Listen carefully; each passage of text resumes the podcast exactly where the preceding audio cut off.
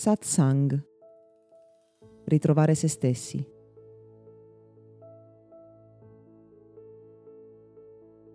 Nel mondo della crescita personale, ma anche della psicologia, si sottolinea l'importanza di sviluppare l'amore per se stessi. Quando amiamo noi stessi, quando siamo in armonia con noi stessi, automaticamente lo siamo maggiormente con il mondo attorno a noi. Infatti la distanza che interponiamo fra noi e noi stessi è la stessa che abbiamo fra noi e gli altri. E quindi più siamo intimamente vicini a noi stessi, per così dire, più riusciamo ad essere in armonia con il mondo intorno, a sviluppare relazioni di qualità, a vivere una vita armoniosa e piacevole. Sviluppare amore per se stessi vuol dire innanzitutto superare il giudizio, giudizio che spesso riflette semplicemente ciò che abbiamo subito dai nostri genitori ed educatori, che seppur in buona fede esprimevano dei giudizi, delle valutazioni su cosa è bene e male fare e ancora di più sulla nostra identità, cioè su quando noi siamo brave persone e quando non lo siamo. Questi giudizi vengono interiorizzati, come già detto in passato, e diventano il nostro stesso giudizio su noi stessi. Rinneghiamo quindi parti di noi delle quali sentiamo la mancanza e abbiamo bisogno di ricongiungerci con esse e quindi ritrovare nuovamente un'armonia dove guardiamo a quello che siamo, dove accettiamo i nostri bisogni e questo deve diventare più importante rispetto a quanto non sia giudicare cosa è bene o male.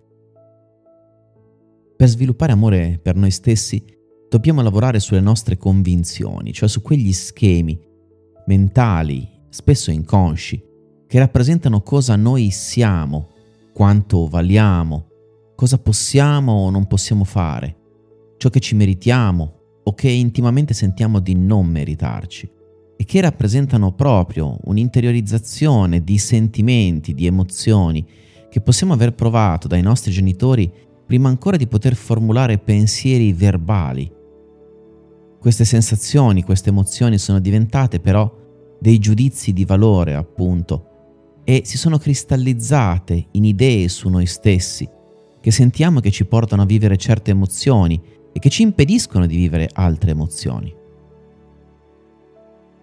Per sviluppare amore per noi stessi abbiamo bisogno di ricongiungerci con il nostro cosiddetto bambino interiore, cioè con quella parte di noi che appunto ha subito quei giudizi ma che ha bisogno di amore incondizionato. E dobbiamo imparare per primi a prenderci cura di quelle esigenze che quel bambino ha, facendolo nella posizione dell'adulto.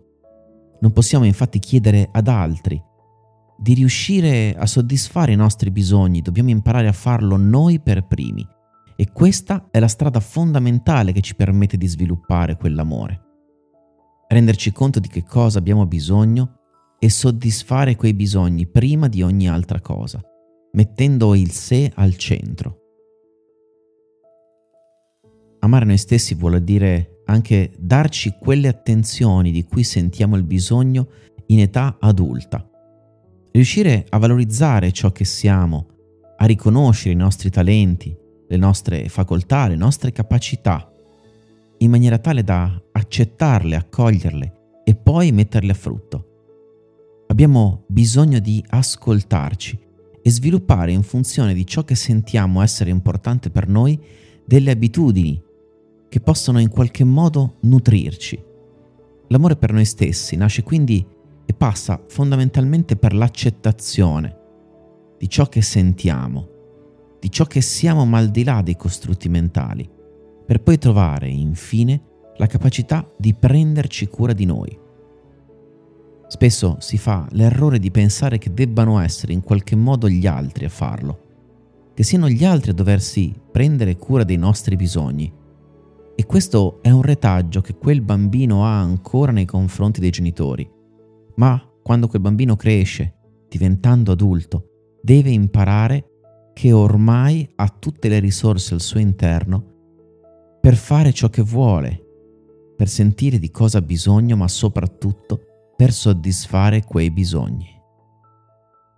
Il paradosso è che spesso le azioni che dovremmo compiere per sviluppare amore per noi stessi non ci vengono naturali, semplicemente non siamo motivati a farle proprio perché non sentiamo quell'amore per noi stessi e perché questo circolo vizioso si possa interrompere, spesso l'alchimia della meditazione e il lavoro sull'apertura del cuore è ciò che può fare la maggior differenza.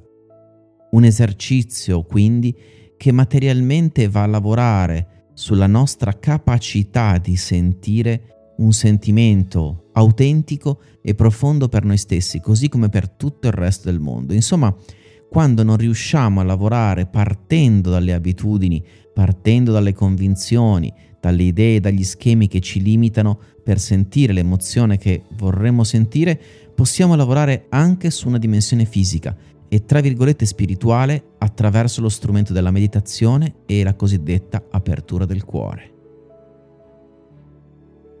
Questo podcast è offerto da Accademia di Meditazione e Sviluppo Personale Gotham www.accademiadimeditazione.it